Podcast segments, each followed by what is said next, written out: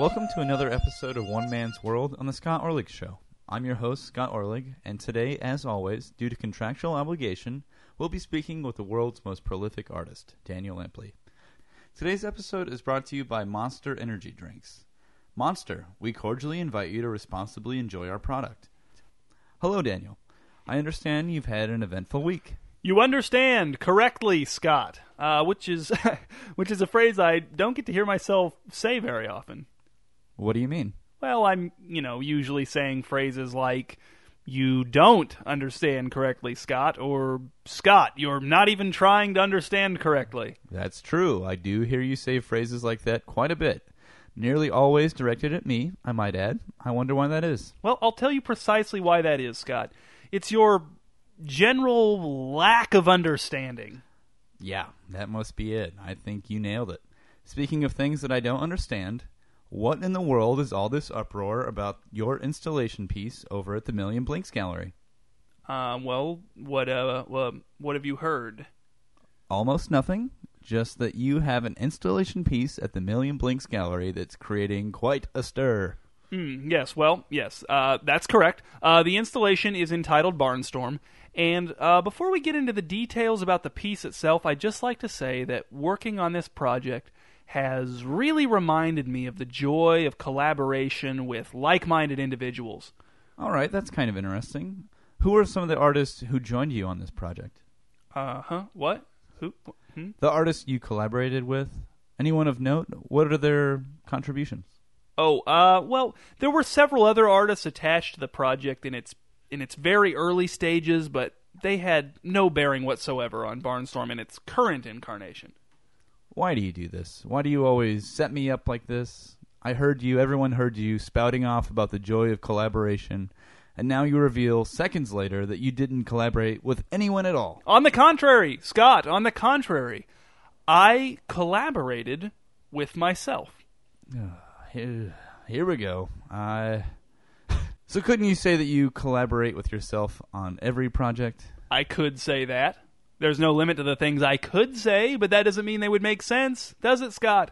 No, in fact, I think it's very unlikely that they would make sense. Me too. Uh, what were we talking about? Um, okay.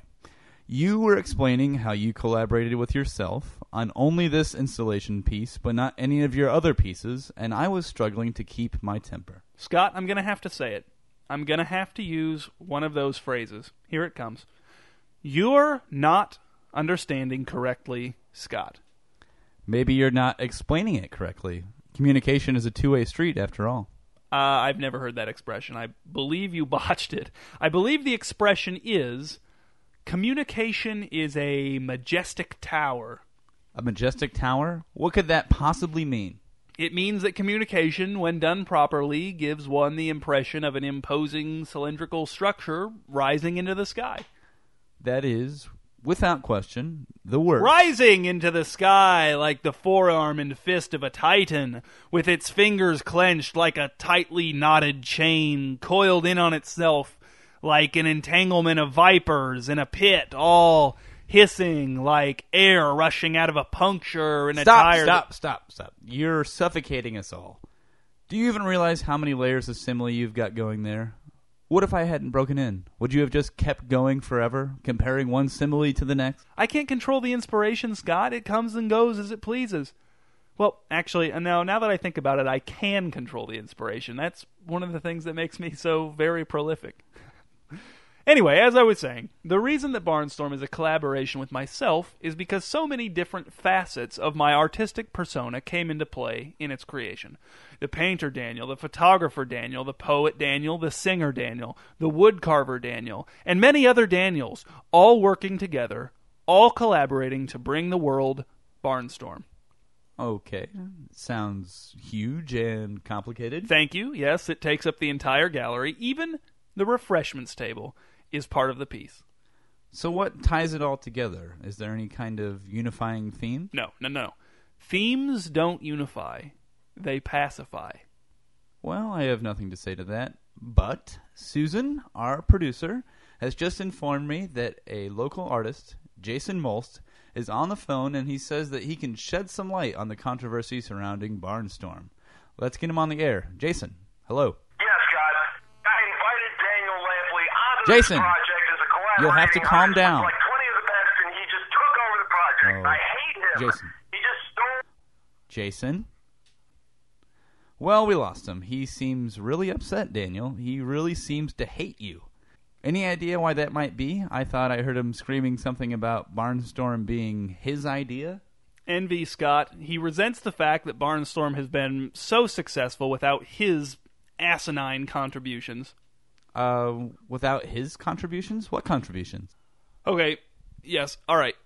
Jason Mulst invited me to be a part of Barnstorm several months ago, along with a few other artists, but trust me, that Barnstorm was nothing like this Barnstorm. It was a disaster. No one shared my vision for Barnstorm, so I sent them packing. Let me get this straight. So Jason Mulse graciously invited you to participate in his project called Barnstorm. You came in and immediately took over, completely failed to actually collaborate with the other artists, and then kicked them all off the project, even though it wasn't yours in the first place? And you didn't even change the name? And then you came on this show and gave a self important speech about the joys of collaborating with yourself? If I was Jason, I'd be on my way to this studio right now to punch you in the nose, Daniel. Well, if I was Susan's ex boyfriend, Pete Geralds, I'd have punched you in the nose a long time ago, Scott. What? What are you talking about? Your relationship with Susan. Listen, Daniel, this is not the time. Okay, there's nothing. There's not. There any- is too, Scott. I saw you and Susan kissing by the drinking fountain. No. Okay, no. I don't know what you think you saw, but my relationship with Susan is strictly professional, and there is nothing. She's that- angry with you, Scott. Look, she's glaring at you through the glass. Susan, you're not mad at me. You're mad at Daniel, right? What? I told you, Scott. You've denied her on the air for the world to hear. You betrayed her, and it's all because you were afraid her ex boyfriend, Pete Geralds, would come down here and punch your nose. Oh, where's she going? She's leaving the production room. You'd better run after her, Scott. Just shut up, Daniel, okay? Your voice is like some kind of sentient, poisonous muck crawling up my ear canals. Are you going to come see Barnstorm, Scott? No. It's only open for a few more nights. You could bring Susan. It might help patch things up. I wouldn't be surprised to discover that Barnstorm has healing powers. Daniel, I really don't know how much more of you I can take. I really don't. This has been One Man's World on the Scott Orlig Show, and I'm your host, Scott Orlig. And we've been having another mostly miserable, contractually obligated conversation with the world's most prolific artist, Daniel Lampley. Just a reminder, you can see the controversial Barnstorm for three more days at the Million Blinks Gallery, which may or may not be the work of dozens of Daniel Lampleys, apparently. Today's episode was brought to you by Monster Energy Drinks. Monster, we cordially invite you to responsibly enjoy our product.